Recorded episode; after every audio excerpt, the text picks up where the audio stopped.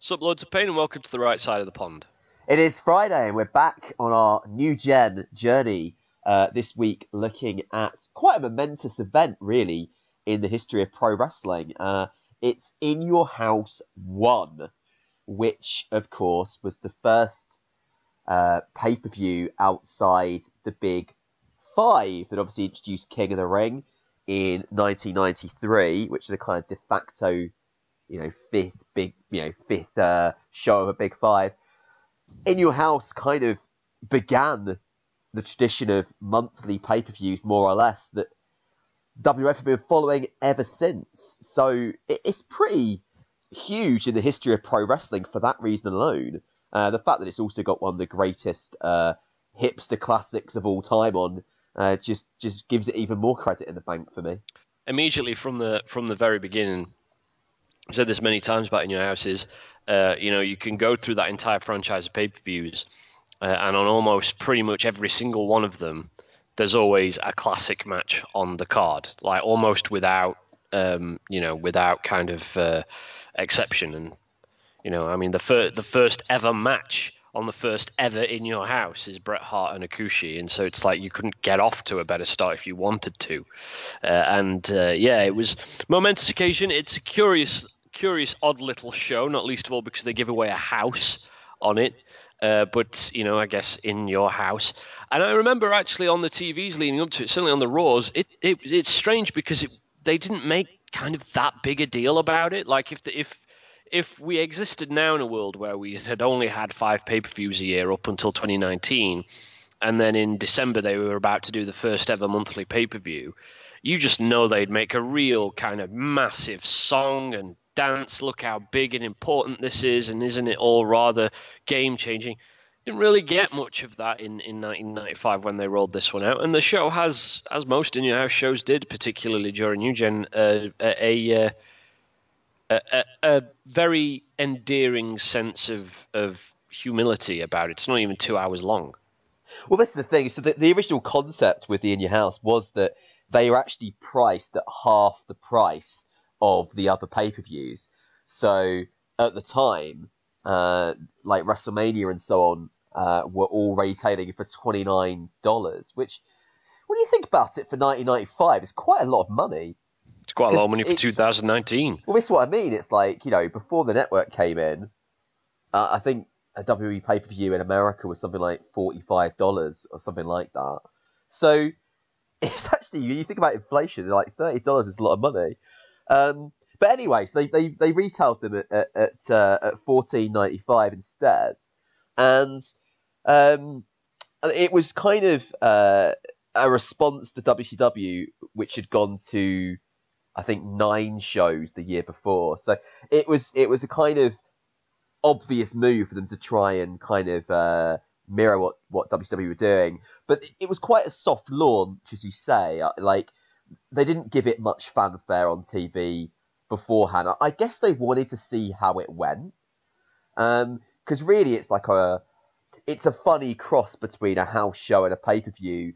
The first four or five, especially, are like that. They start feeling a bit more like more traditional pay per views after that. But the, certainly, the first few are sort of they're working out the format a little bit. Uh, and of course, you got the very famous stage set and logo, which have become you know, quite iconic for certainly for people of my age. Um, and they also used to have a load of dark matches before and after the taped bit.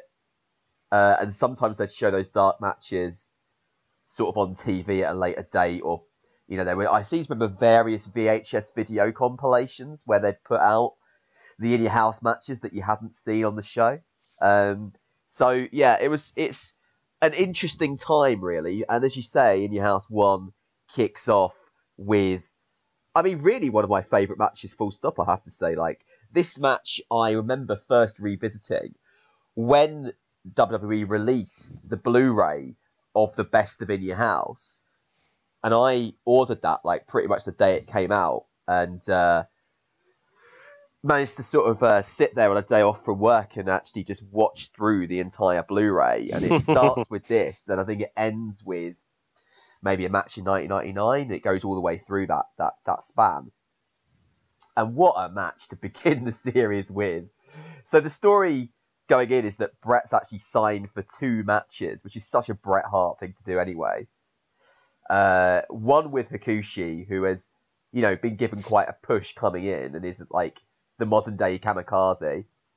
And then you've got his ongoing issue with Jerry Lawler, which uh, you know, which had been going on since well, 93. 93. so it's been going on for a good two years. And Lawler's on about having an open contract, and Bret's been ducking him. So uh, that's that's how Bret ends up in two matches in one night. And of course, Jerry Lawler, being the coward that he is, uh, sits and waits until Bret's had his match uh, with Hakushi before he uh, will uh, wrestle Bret himself. Um, I mean, the fir- the first point I'd make, if I could jump in real quick on. on. on the Jerry Lawler Bret Hart front, is that it's worth emphasising to people that although they'd had their issues with one another since 1993, for the entirety of 94, they were really you know, not they didn't really do anything with each other. You know, uh, Jerry Lawler would always, you know, constantly be berating the Hart family and berating Bret on, on the microphone and on the announce table. But it's not like they were feuding in the in the in the contemporary sense of the word uh, for all that time. Which in itself, you know, again, lost art these days. You know, it's it, they didn't have 12, 12 pay per view matches in a row. They had a, a rivalry in '93 uh, their characters maintained that adversarial relationship uh, uh, whenever they came into any kind of proximity, uh, and it just so happened that it kind of cycled back to a more proactive feud heading into this first pay per view. And Jerry Lawler, of course, only accepting another match with Bret after the pasting he got at SummerSlam 93 when he knows that it's going to be the second match of the night, and Bret has to go up against this, well, as you said, modern day kamikaze at the opening of the show. Absolutely, and, and I think you know you see it with Owen as well, don't you? That Owen still hates Bret. He hasn't stopped hating Bret just because they're not wrestling. like, Quite. you know, it's this constant like theme. Like Owen hates Bret. Um, so it, it that sort of character continuity uh, was really exciting. I thought, um, and you've got that like sometimes in, in the modern era, the Shield are maybe the closest example. You know, like of building a continuity between three characters. Uh, but but it's never been done in quite the the elegant way that, that the new gen accomplished. I don't think. Um, so obviously this is a classic, and the first thing to say is, if you've never seen this match, what the hell are you doing with your life? Uh, if you've if you've never seen this match, keep your ears out for the episode of Sports Entertainment is Dead around December time, where I'm joined by Prime Time when we break it down in detail. Absolutely. I mean, I mean, it is just it's it's miles ahead of its time. You know, like Hakushi does stuff that you wouldn't regularly see on WWF TV until, I mean, arguably until Jeff Hardy. Really, it, it you know he really is a, an absolute force of nature, and he only does those crazy high risk things when it's sensible to do so. Like he was an incredibly smart in ring performer, Hakushi. Um, and it's great because Bret, as he always does, like absolutely just kind of goes with the the story of the match, which is that he's got to try and conserve some energy somehow, uh, but his opponent's far too dangerous for him to be able to risk that. So he's constantly um, torn between the need to try and conserve himself somehow and the need to see off an incredibly dangerous opponent.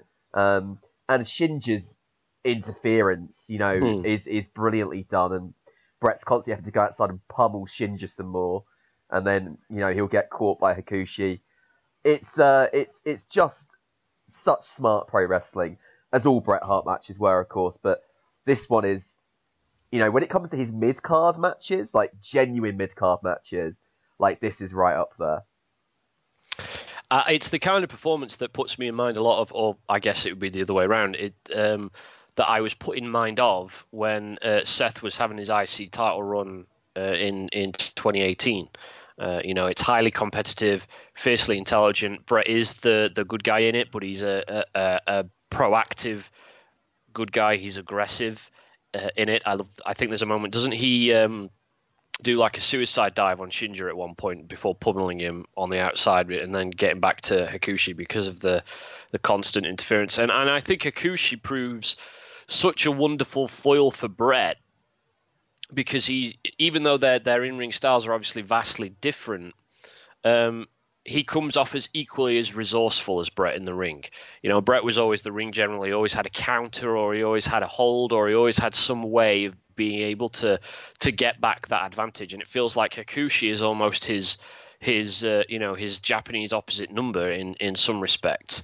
And so there's even though there's a lot of differences between them, both not least of all visually, it, it also feels like they're two competitors of a very similar ilk, uh, and uh, I think it makes for a, a wonderful opening match. I mean, that you know, beyond anything else, it's it's an opening match on a pay per view, isn't it? So it's got to light the place up somewhat, and I think they do that tremendously.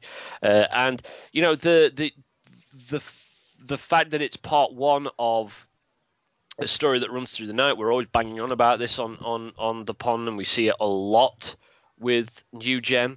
Um, I love the fact that it's that it's sort of uh, part one of a of a larger story because, of course, uh, Bret at one point does uh, seemingly, uh, we'll put emphasis on the word seemingly, tweak his knee, which kind of you know gives rise to a lot of intrigue for his match later in in, in the show against uh, Jerry Lawler. It's a tremendous opening for the first ever in your house and a, a, real prime example of how Bret was such a malleable performer and seemed to relish and almost thrive on the opportunity to be able to perform against uh, professional wrestlers of wildly varying styles uh, in a manner that was never anything less than impeccable.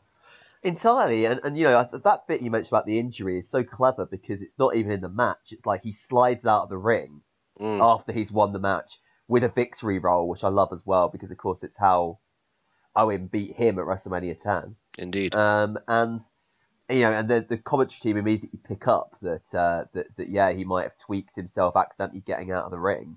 Um, and then it cuts. And like you, you, you absolutely wouldn't see that today at all, would you? And and if you did, people would complain about it. Why would you do that if it wasn't in the match? But it was, you know, it's it's that sense of, and it was something that I always one of the things I loathed most about John Cena as a performer, for example, was that after the bell rang at the end of the match, it was like the match never happened. Like he's still in the ring, the guy that he's just beat is still hovering around, but it's like like I remember. I guess the prime example is when he did that Hell in a Cell match with Randy Orton the first time, and Randy Orton punted him to win the match, which was, of course, the move that put Triple H out for months and Vince McMahon out for months, and they built all of WrestleMania's top angle around it. And like 30 seconds later, John Cena's on his feet, fine and dandy, and it's and and that's just a microcosmic example of, of you know that sense of you're still telling the story even after the match is over, uh, and and those little details like that that help create a real sense of immersion, a, a sense of a universe that is very much alive. Uh, you know, a television show. Uh, it seems to to have died a death rather. Yeah, it's like they just had a lot more creative um, vision, I think, back then. Like the actually giving some intrigue for later in the night in the match with Lawler uh, would be a good thing, and Bret being the author of his own downfall by a having the hubris to a, to agree to two matches in the first place, and then tweaking his leg by jumping out of the ring after he after he's won the first one you know, it's just it's that extra layer of storytelling that pro wrestling used to have, not exclusively to New Gen. You know, you could look at the era beforehand as well, and even back into the, the territory days, I dare say. It's just that I guess the storytelling of pro wrestling has become so simplistic like and formulaic it's, now. It's segmented. It's like, you know, I've, I've always been frustrated when, you know, it's a big match situation or it's a Hell in a Cell match or something like that, and the guy comes out walking to the ring with a smile on his face or something, you know. And it's like the entrance is as much a part of the performance and the story you're telling as as everything else. Uh, if if they did something like that today, it'd have to be an angle. They'd have to, you know, they'd they'd feel compelled to turn it into a big angle, and there'd be a big beatdown, and they make a big palaver out of the fact he's hurt his knee, and then you'd see shots of him in the trainer's room afterwards, and you know they'd make a meal of it, and the fact that it's kind of just there and it just plays around in the background and it gradually begins to to you know have a, a, greater sense of importance. I really love that. You know, I really because it, it's what makes it feel real. It's what makes it feel like well, like I said, like you're you're looking through a window into a into a universe that is not aware of its own self. uh, and that's sorely lacking and has been for a long time. Yeah, and and I think the other thing to think about is the fact that this double duty thing they do with Bret here, you know, they have managed to do that successfully. People like Ziggler and Rollins, indeed, uh, recently, um, and you know, it's another storytelling technique which is really, really effective and really works for certain characters. And I just wish sometimes they would look at their own past a bit more and find these things, you know, rather than just trying to resurrect a match type like they have to with something like War Games. Actually, you know, look back at some of their old angles and some of their old pay per views and think, well, that would that could work in the modern day. Um, the thing i mean i think the thing i love most of all is the fact that as soon as they make they point out that Bret may have tweaked his knee jerry lawler immediately wants his match there and then. Suddenly he doesn't want to wait anymore you know he's it's it's almost trumpian in the way that he he immediately starts to try and twist the the situation to make himself come off as if he's something that he isn't you know and and suddenly Bret's the coward because he doesn't want his match there and then uh, and again, you just have that real sense of life and character. It's it's such a joy to watch.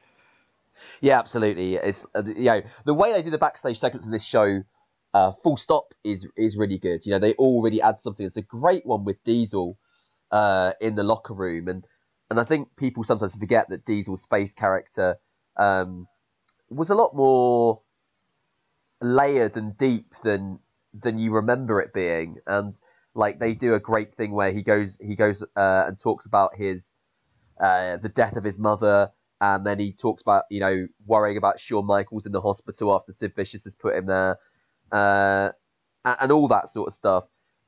And so you've you've you've got that you've got that constant sort of relation between what's going on in the ring or what will be going on in the ring and what's going on backstage while you wait for it, and it's just got that that sense of uh, taking the narrative from one place to the next.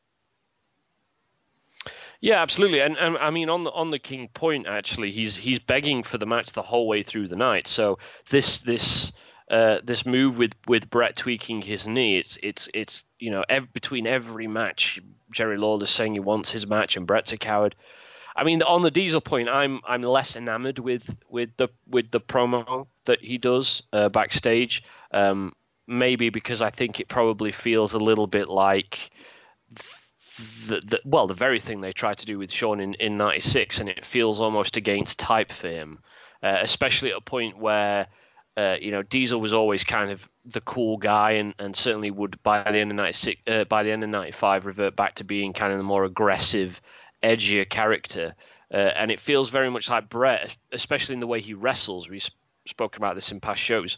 Uh, is is becoming that himself as well. So um, I can certainly see a point of view about the the layering of his character and the attempt to turn him into something three dimensional and and uh, uh, you know ultimately he's the top guy at this point. He's the champion.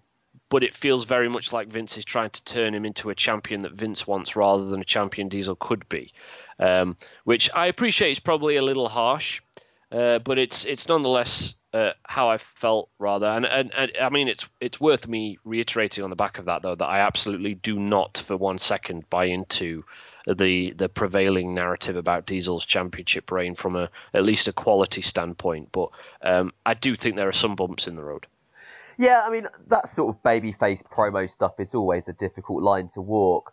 What I was really interested in was his delivery was much more animated and mm. much more because I tend to think of Face Diesel as being, you know, that bloody, you know, pulling the lorry horn and walking to the ring and you know and all that stuff, and it being a bit cringe.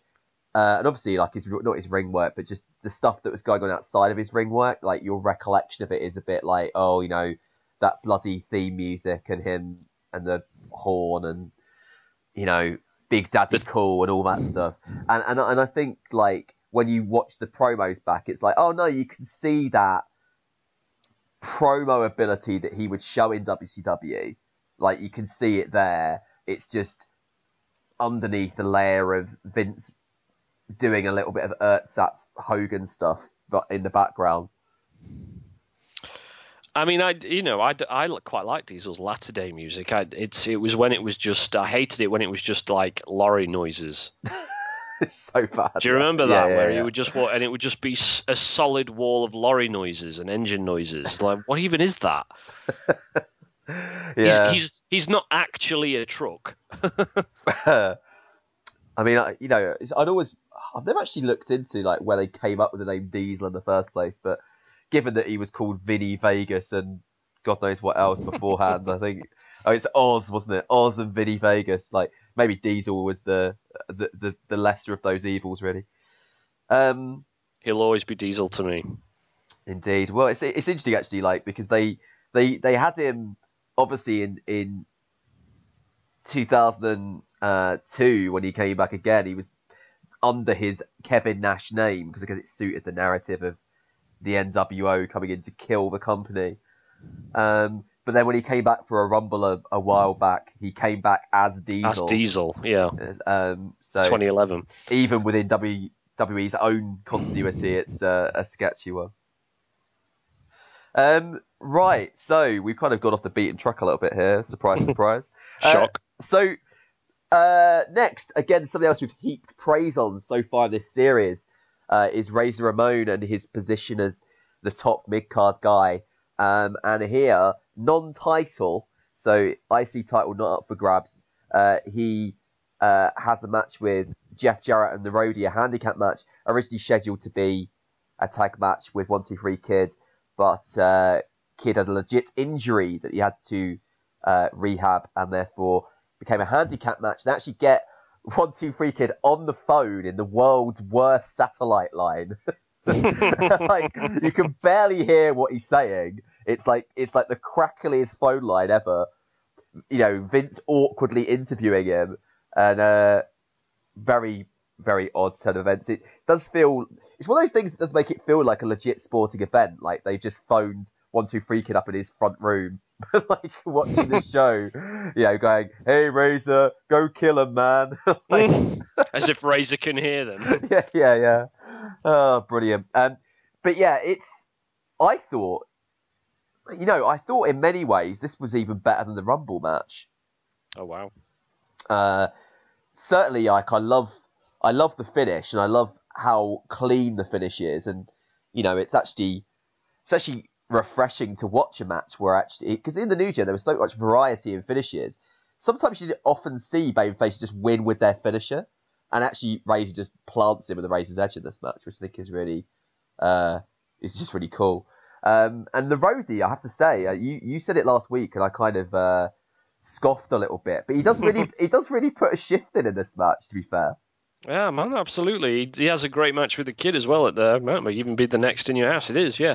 Um, I mean, I wouldn't go so far as to say that I that I like it um, as much or more than the the Rumble match, but it's certainly it you know it's it's it's really good. It's highly entertaining. It's I think it started life uh, intended to be a tag team match it did. um, and and ends ends up becoming a, a handicap match. But what I love about it is the fact that uh, the when I watch it, the impression I, I've always had and the, the kind of the story I've always felt it tells is that really it's going to sound really corny and cliche, but Razor's partner is the the live crowd, the audience who are sort of always spurring him on, and you get this real sense, I think, this palpable sense of. Um, almost like scales constantly sort of um, trying to unbalance and rebalance themselves. Uh, there's the, more more than most handicap matches. I think there's a real tangible sense of the odds and, and of the, the disadvantages built into a handicap match for the guy who's wrestling on his own.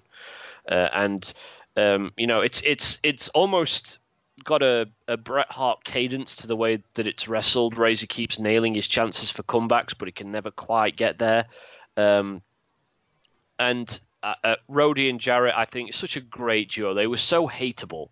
You know, they were one of those those uh, heel duos that you just loved to hate um, because just smug and irascible and just showboating all the time in ways that never felt quite justified. Uh, and you know, a, a, case in point, really, uh, of how smart I guess they all are, but particularly how smart Scott Hall or Razor Ramon was in his in his prime, and just how I think people forget how good he really was when he was at the peak of his career. And I know people will say WCW is the peak of his career, but I think physically he he was never better than when he was in the WWF through this this period here. Uh, and you know, and mentioned it last week uh, before I was banished to the depths of chip shop hell uh, that uh, in their WrestleMania match that uh, you know you had that sense of growing familiarity, and I think that again comes into play here. And I think that this very much watches like the third match in a series in the sense that now they know each other like the back of, of each other's hand. Uh, and we've come a long way from that, that Rumble encounter, and now they're very, very familiar with one another. But what help, what what gives them new ground, what stops it feeling like they know each other too well to really do anything new, is the fact that now you have the roadie as the X factor. You know, so from a uh, to, to do new things with, to, to try new ideas. So from a just from the point of view of the structure of the story line, um, I think it's it's quite inspired as well. Uh, so uh, yeah, lots of lots of good things to say, and I think is followed ended with the debut of Savio Vega. Indeed, he he comes in at the end uh, to save Razor from uh, a beatdown. So Razor wins the match quite convincingly, but then they gang up on him afterwards. He's in the figure four, and uh, yeah, he, he kind of runs in his kind of uh, sleeveless plaid shirt and starts and starts like you know throwing uh, Roadie over the top rope and chasing Jarrett away, and uh, well, it's it's actually well, you know, inverted commas, Doc Hendrix, so Michael Hayes on commentary, who uh, who basically is all like, "Oh, security, get that guy, like you know, throw him in the jail," uh, and then they go backstage and have an interview with um, the female backstage interviewer, who I can't I can't remember her name. Like, no, neither can I. She's not actually in it that much. I think she was on that show, and then not many more. But um, they they do a promo where uh, Razor introduces him as if everybody should know who he is. Like, oh, he's the hardest man in the Caribbean, and I had many a match with him. and uh, like, and he sort of turns around and says, "Chico, it's good to have you on my side for once." um, I mean, I I just did want to to say Doc Hendrix. That's definitely a Vince McMahon name. I mean, for God's sake, like you know, it's it's it's like I mean, so many of these bad interviewer names at the time. Like, I mean, who could forget Vince Russo as as uh, Vic Venom? Just like, what the hell? Good times. Uh, but yeah, it's it's uh, it's a really neat way to introduce new character. Like, you know, no vignettes, no, you know, just randomly some music playing and somebody walking out and fans like realizing who it is. It's a guy saves another guy from a beatdown and they reveal that he's a wrestler. Great. Elegant way They- to do it. and that he's the hardest man in the Caribbean. And I, and you know you, you can kind of thumb your nose a little bit at that kind of thing, but it works as a as a presentation because even though there was no real infamy for Vega, at least in WWF, uh, or at least there's no sense of that when you watch stuff back. uh, The fact that you're being told that there is, and, and you get a sense that oh, Razor knows this guy, and you know, and and the commentary team know this guy, uh, and obviously probably supported with those who were aware of his work during that time, you know, quite naturally outside of WWF. But for a a young fan, uh, which I very much would have been at this point, um, you know, talking single digits young, um, that works wonders. Like I remember when when Ken Shamrock uh, turned up, and they used to call him the world's most dangerous man, and he would, you know, and he'd snap and all that business. It was so convincing that this guy was was genuinely unstable. So when you when you present characters like that, like you say, it's very elegant, very elegant way to do it. Um, it's a different kind of way to doing it. You know, there's no kind of weeks of uh, video vignettes, which is you know another great way to introduce a new character. Um, it's just sudden and it's and it's uh, action packed. Uh, and of course, robustly followed up at King of the Ring, but we'll talk about that next week. So I don't want to kind of get ahead of ourselves here. Um, and to immediately attach him to Razor Ramon, who, as you know, we've already discussed on this show, the kind of Intercontinental Championship linchpin. Uh, you know, you want to talk about the benefits of roster positioning. Well, by instantly putting Vega with Ramon, you know exactly where he slots in on this roster and what kind of a, a level he's going to be competing at. and you know like when you know when you um you put somebody next to an established star like that you know it immediately gives them a boost Uh, I, I'm kind of put in mind of that Survivor Series team where you had Triple H and Shawn Michaels, and they and they put CM Punk on the team, Mm. and it's like, even though backstage, I'm sure CM Punk wouldn't have been like, oh great, uh, Vince, you know, like Shawn and Hunter like me now. It it was certainly for his profile at the time quite a big deal, particularly as they got a clean sweep as a team, and that kind of yeah, that kind of positioning it does it does make a difference. Um, so yeah, it's a great way to introduce Savio Vega, and he'd go on to be a fantastic talent for WWF in that mid '90s to late '90s range. You know, he was a real solid hand, and of course would later be an important part of the Nation of Domination as well. So, um, yeah, great, great way to do it, I think, and a, a really fun mid card handicap match because handicap matches are difficult, right?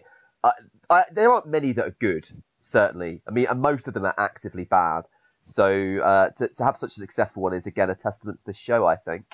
Indeed. Uh, so obviously we're in, uh, as you mentioned a minute ago, plan like King of the Ring was coming up at the time that this show took place, and so you've actually got in the dark matches you have some other King of the Ring qualifiers, uh, but the King of the Ring qualifier that actually put on the show was Mabel against Adam Bomb Hmm. in a one minute fifty four squash match. Uh, but I don't mind it. I know it would lead us to King Mabel, which is not a good thing. Uh, but in terms of trying to build up a guy with squash matches, that's always something that works in pro wrestling. And really, what they did with, with King Mabel or Mabel in 1995 is I, I struggle to find many differences to what they did with Braun Strowman in the back end of 2016. Um, it's it's like take your monster, have your monster be a monster. Uh, nothing wrong with that. Yeah, absolutely. I mean, I mean, I'll say first of all, in the way of of uh, making sure that um, people know I'm not going to be completely ridiculous. Uh, that I would I would largely agree that the, the the King Mabel idea didn't really work that well by the time it was it was over, uh, and I think as as the the history of those kind of super big men in, in WWE pushed as monster heels. Uh, you know, I don't think King Mabel is going to sit very highly up that. You know, he's no Yokozuna. Uh, he's no Vader. He's he's decent enough, but I don't think he's he's on the level of the very best of them. Uh, and I think that the, to an extent they were probably trying to recapture a, a sense of that and an element of that with him. Um, and it was, you know, Men on a Mission had been a, a very kind of um, uh, what's the word I'm looking for? Um, endearing babyface act as a tag team. You know, they always got the crowd up and dancing and, and whatnot. And well, they, they, were the proto New Day, to be honest. You in know, a lot of ways, yeah, they, they had uh, when they first came in in what like ninety two, I want to say, maybe ninety three. They they 93, yeah. they came in, and I I I still to this day remember the vignettes as if they were yesterday. You know, like the all this going around the streets of I think it was Detroit, Absolutely. like going around the streets and doing charity. And they had a song, like they had a kind of like hip hop song that accompanied them on these vignettes. Um, and If you've ever if you've ever seen Sister Act two, it's like the scene where all the nuns go out and help people in the streets. absolutely, yeah. Or is that Sister Act one? I can't remember. Uh, but it's it's it's it's just uh, you know they did such good vignettes like the Razor ones as well when Razor was about to debut were fantastic. Where Vince had never heard of Scarface and thought Scott Hall was a genius. oh, I love that story. But, but, but yeah, it's uh, it, it's it, it's certainly the case that to me when New Day first came up with this idea of being a, a bit kind of gospel preachery, and then of course it, it became its own thing quite rapidly. Uh, I immediately thought of Men on a Mission. Yeah, absolutely. And they had decent tag team matches. There are a number of good tag team matches that they have on on television. Um, but you know, I think it ultimately it, it was a little disappointing um, a run for him. Uh, but I mean, in terms of this, I mean, like you were saying, Mav, it gets the job done.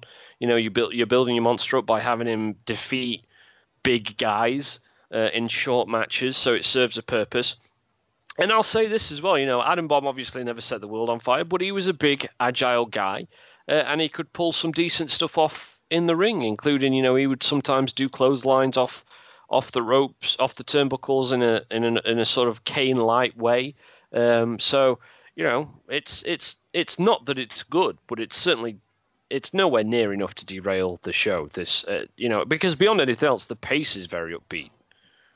Yeah, it's. It, I mean, as, as squash matches go, it's it, it's pretty lively, isn't it? I mean, it might only be two minutes long, but they get they get through a fair amount of content in that time, and um, you know, and variety. You know, variety. You've had uh, we've had three matches on the show, all extremely different to one another.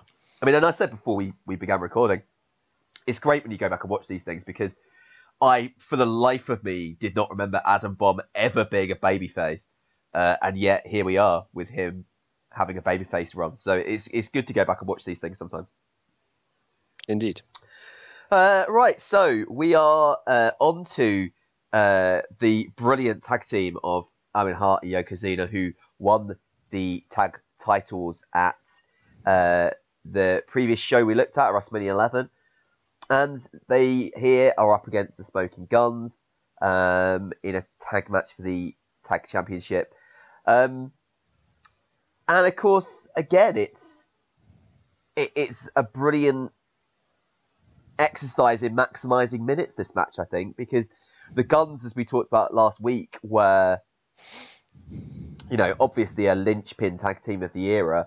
Um, and they get all their all their offense in, and eventually they're just kind of not smart enough to keep up with the heels.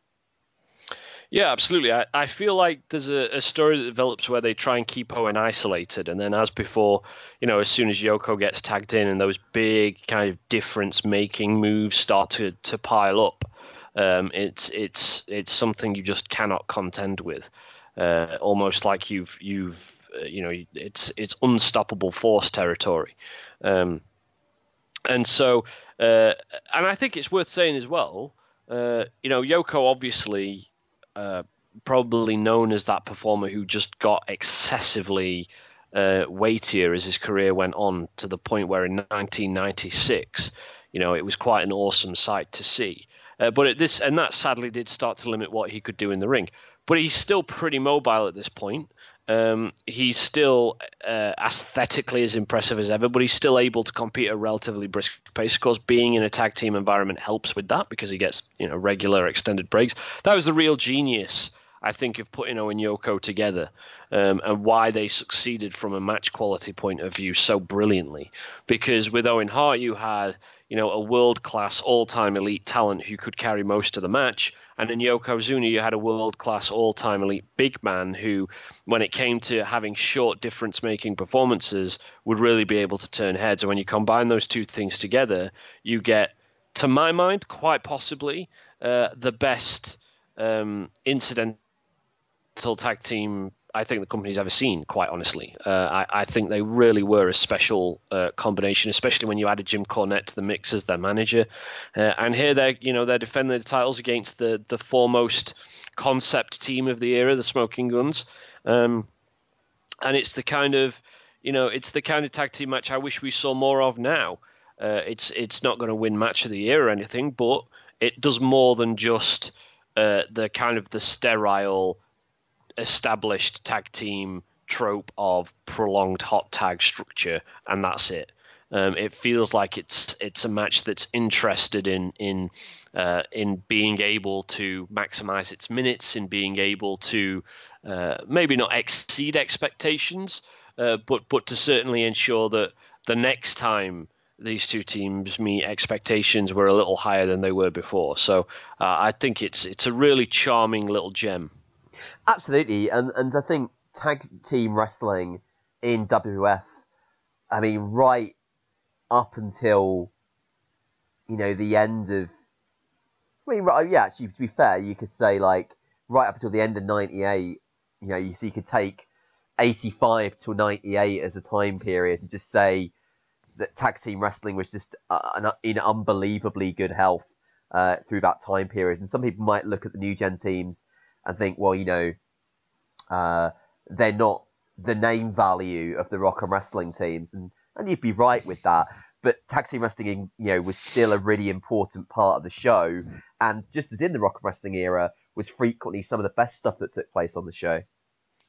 No, absolutely, totally. I, I, you know, I agree entirely. And and uh, what if it lacked anything in, in, in having those established concept teams, it more than made up for in ensuring that the story was there or that the matches were doing something fresh and interesting.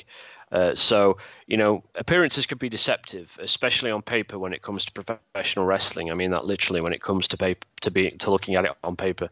Um, and you know, everything in New Gen had context and everything in New Gen meant something, and that includes matches like this. That's why they, they work so well. That's why they're so infinitely fun to watch. No, absolutely, absolutely. Um, all right, so Jerry Lawler. Oh, one, oh, one last point actually is is you mentioned the, the the cleanness of how Ramon wins in the in the handicap match.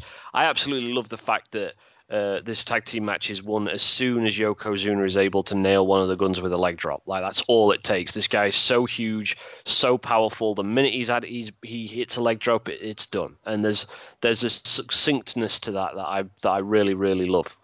Yeah, they did the same thing with Big Show, didn't they? Like in his Jericho show and his Miz show, Show Miz, um, whichever whichever way, way round that was, uh, runs where often the match won just by him leaning over the ropes and doing a knockout punch without even being tagged in, and then Jericho or Miz would just pin the guy.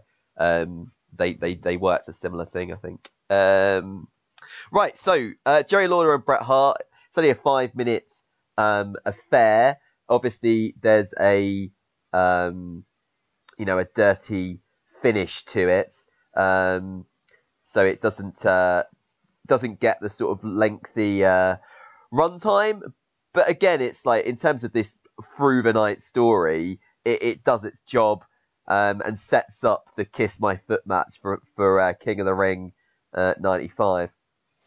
The, um, the the important distinction to make is is sort of one that we've we've talked about already as we start to revisit 1995 in these podcasts, which is the difference between wrestling a great match and telling a great story.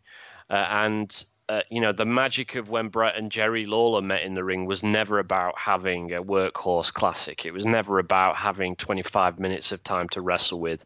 It was never about that narrow contemporary definition of what makes wrestling good and what makes wrestling bad. Uh, it was based so heavily in their characters, what Jerry Lawler would say, how he would act, and the temerity and the indignity of of what of what Bret had to suffer whenever he was interacting with Jerry Lawler, and dignity is really the word to define uh, their interactions with one another, and that uh, when you when you grasp that context, when you grasp that perspective. Uh, well, actually, just to illustrate that a little bit more, you know, you think about their match at SummerSlam 1993, a tremendous pay per view, uh, and uh, you think about that match. Bret Hart has to go through the indignity of Jerry Lawler coming out and waxing lyrical about how he's hurt his knee and he isn't cleared to compete, and then he has to wrestle Doink. And then after he wrestled Doink, Jerry Lawler embarrasses him by beating him up with a crutch. Then Bret gets the better of him in a pretty vicious little match until the revi- the decision is reversed because Bret loses his temper so much he doesn't let go of the sharpshooter, so Jerry Lawler gets last laugh. It's that kind of indignity that defines their competitive relationship, and it happens again here in a way that will lead on to, as you say, that the the kiss my foot match. But what matters here is that I think uh, Bret Hart dedicates the match to his mum. Um, I might be mixing that up with he the does, he, no, he, he, no, he does. He does because it's Mother's he does. Day. Excellent. So this yes, show go. takes place on Mother's Day, and uh, that's why Diesel cuts the promo about his dead mother. Why there you go. Bret Hart does uh, dedicates it to uh, to Helen, and, and that's later on after the match that Razor has uh, and he's doing that thing with Savio. Uh, Razor also says uh, this is for Mama Ramon, who obviously is hmm. just a fictional character. Well, there you go. I mean, in, in the context of this Hart Lawler match, it's it's very very important to understand that that Bret had dedicated this match to his mother, and it's very un- important to understand that obviously one of the primary reasons why these two men started to dislike one another in night three was because Jerry Lawler on an episode of Monday Night Raw came out and needlessly ragged all over Bret's mum and dad while he was wrestling. The fact that Jerry Lawler has targeted Bret's family with these kind of uh, red top tabloid claims uh, and and this kind of um, uh, uh, uh almost punitive uh, trash talk uh, is is the underlying foundation of the very reason why they dislike one another. That's been furthered already on this show because throughout the entire night, after Bret seemingly tweaked his knee, Jerry Lawler has been calling him all kinds of names and saying he wants his match there and then. Bret Hart's run scared of him. Uh, and then when this match happens, Bret reveals he never tweaked his knee. It was a, a, psychological ploy to get the edge over an incompetent Jerry Lawler.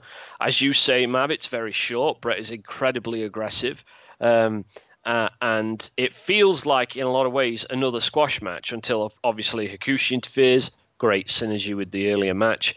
Um, and Jerry Lawler gets the win. And it's so important to understand that Jerry Lawler getting the win is what drives this story forwards. Because in the weeks that follow, when they're setting up the King of the Ring match, uh, Jerry Lawler would often, obviously, at this time, be doing color commentary on Raw there's certainly at least one episode of Raw that I vividly remember watching when I was researching my book, where Bret Hart comes out and confronts Jerry Lawler, who's been running his mouth about how he beat Bret Hart in a match Bret Hart dedicated to his mother and how that's deeply embarrassing. Bret has cut promos about how deeply angered and embarrassed he is that he was cheated out of a victory in this match that he dedicated to his mother, and it was Jerry Lawler of all people. And then there's one episode where he comes out and he confronts Lawler at the announce table, and it's almost sort of Austin McMahon like in the way that the segment plays out.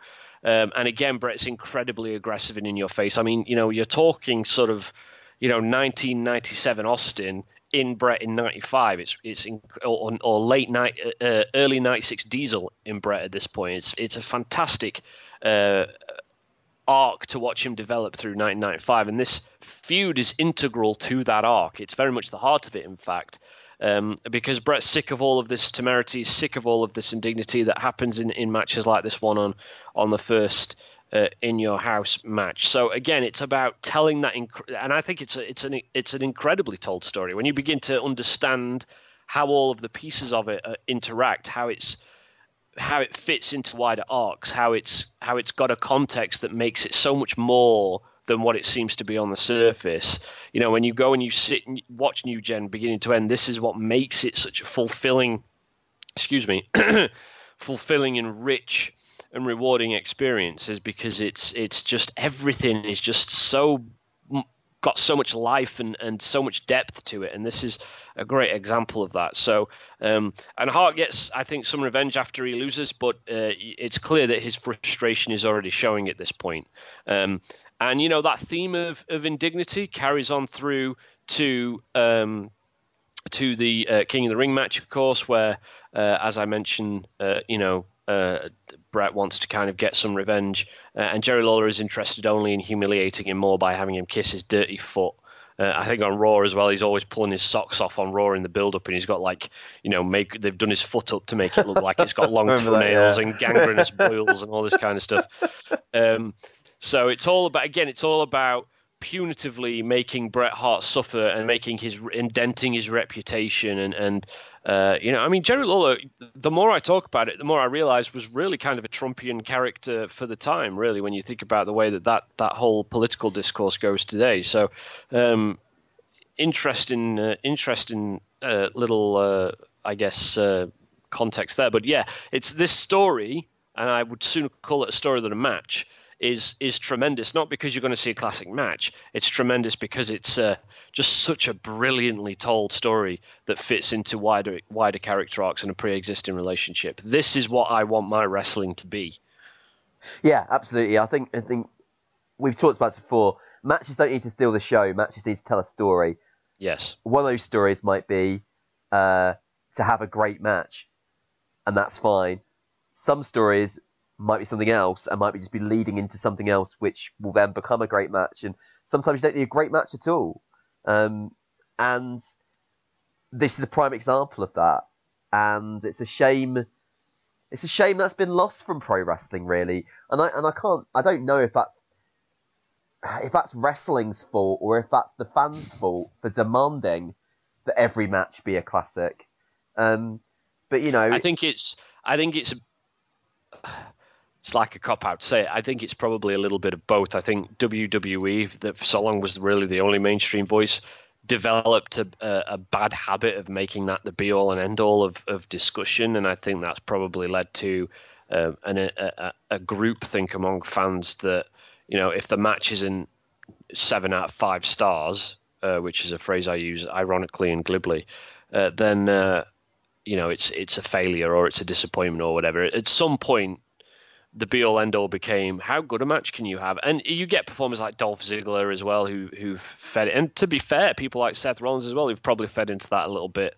Um, you know, and and nowadays it's all about who can wrestle the best matches. That's what defines the best professional wrestler on the planet, rather than who can tell the best stories. Yeah, and that's wrong. It's it's completely wrong. Uh, completely wrong-headed.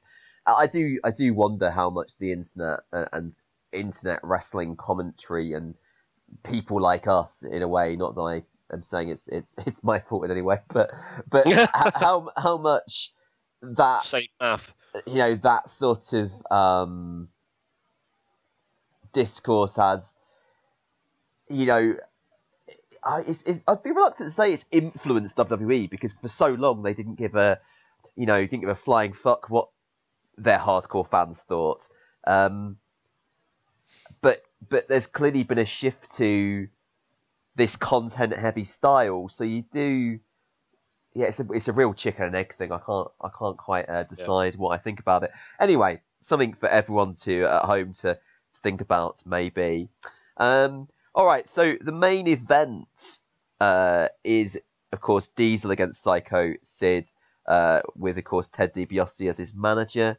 Um, for the WWF title, uh, obviously, Sid had been kind of, you know, um, I guess replacing Diesel as the Michaels bodyguard figure and then had betrayed Michaels and beaten him up, uh, which had led to a rekindling in the Michaels Diesel friendship uh, and this title match. They both had the same finisher as well. Both used the power bomb as their finisher.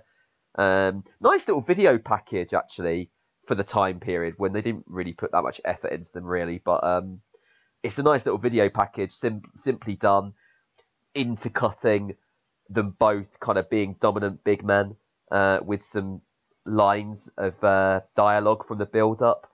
And you know, I quite like this match. It's it's an honest big man match, and sometimes that's cool. Yeah, it's it. I mean, it it threatens to feel a little bit old hat in an environment where you were getting more of that Bret Hart Hakushi kind of of match, and we'd already been through, uh, you know, two Bret Hart World Title reigns.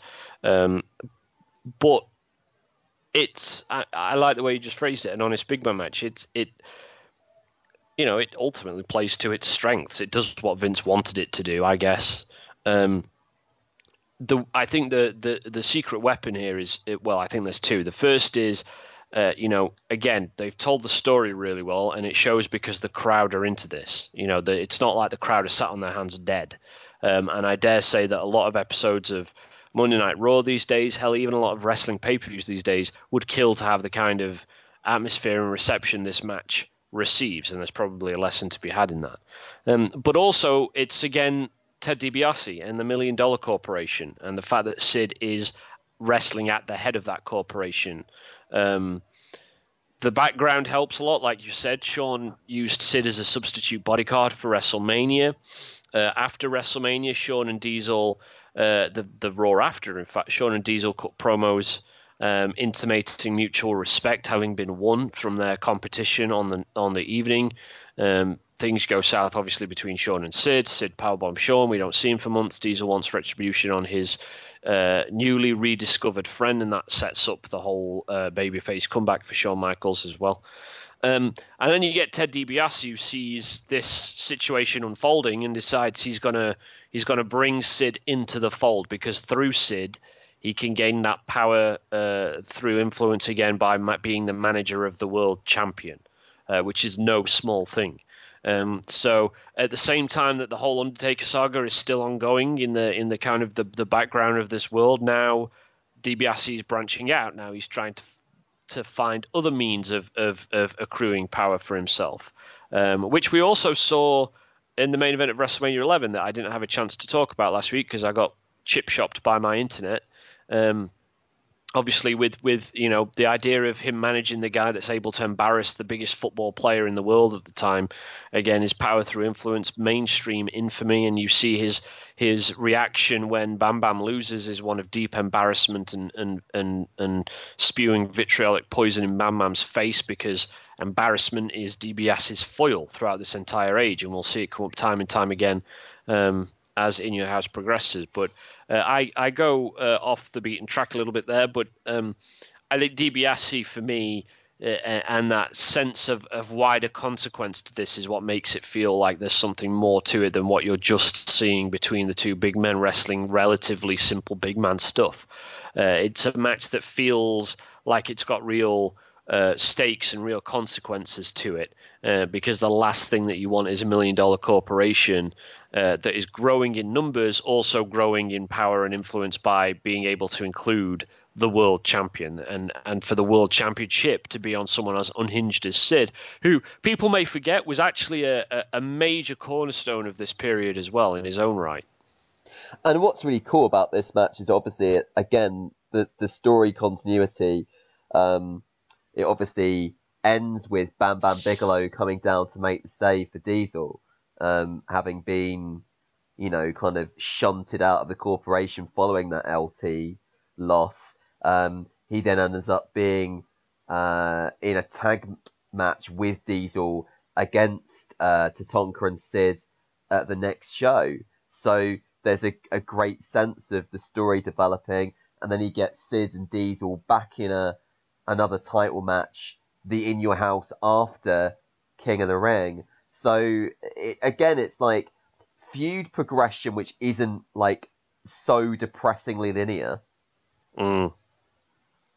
Yeah, no, it's shared universe. You know, if you're playing the right side of the pond, Big O, you can cross that one off because it's, uh, you know, and that was that was new gen full stop. Like it wasn't just intermittent, didn't come and go. It was just constantly there. Everybody bumped into everybody else. You had a real sense of this, like I said, of this of this world that wasn't aware of itself, uh, that didn't operate in a way that that that said we know we're a television show, you know, uh, or, or whispered underneath its breath after every sentence, "I know this isn't real." You know, it was it was it was a, a show that was fully committed to being a a fictional sport um, in more ways than one, and it was it was full of these colourful characters and these these uh, events that. Um, you know, uh, the, the, fact that the characters were, were so three dimensional is probably what allowed for this to happen. You know, you, you see what happens at, at WrestleMania 11. You go, well, how would Ted DiBiase react to that loss of his guy? He reacts in exactly the right way. Well, how would Bam Bam Bigelow react to that? Reacts exactly the same way. And you know and then you just start to form consequences and you start and the characters take on life of their own the story takes on life of their own it's the easiest thing in the world to write.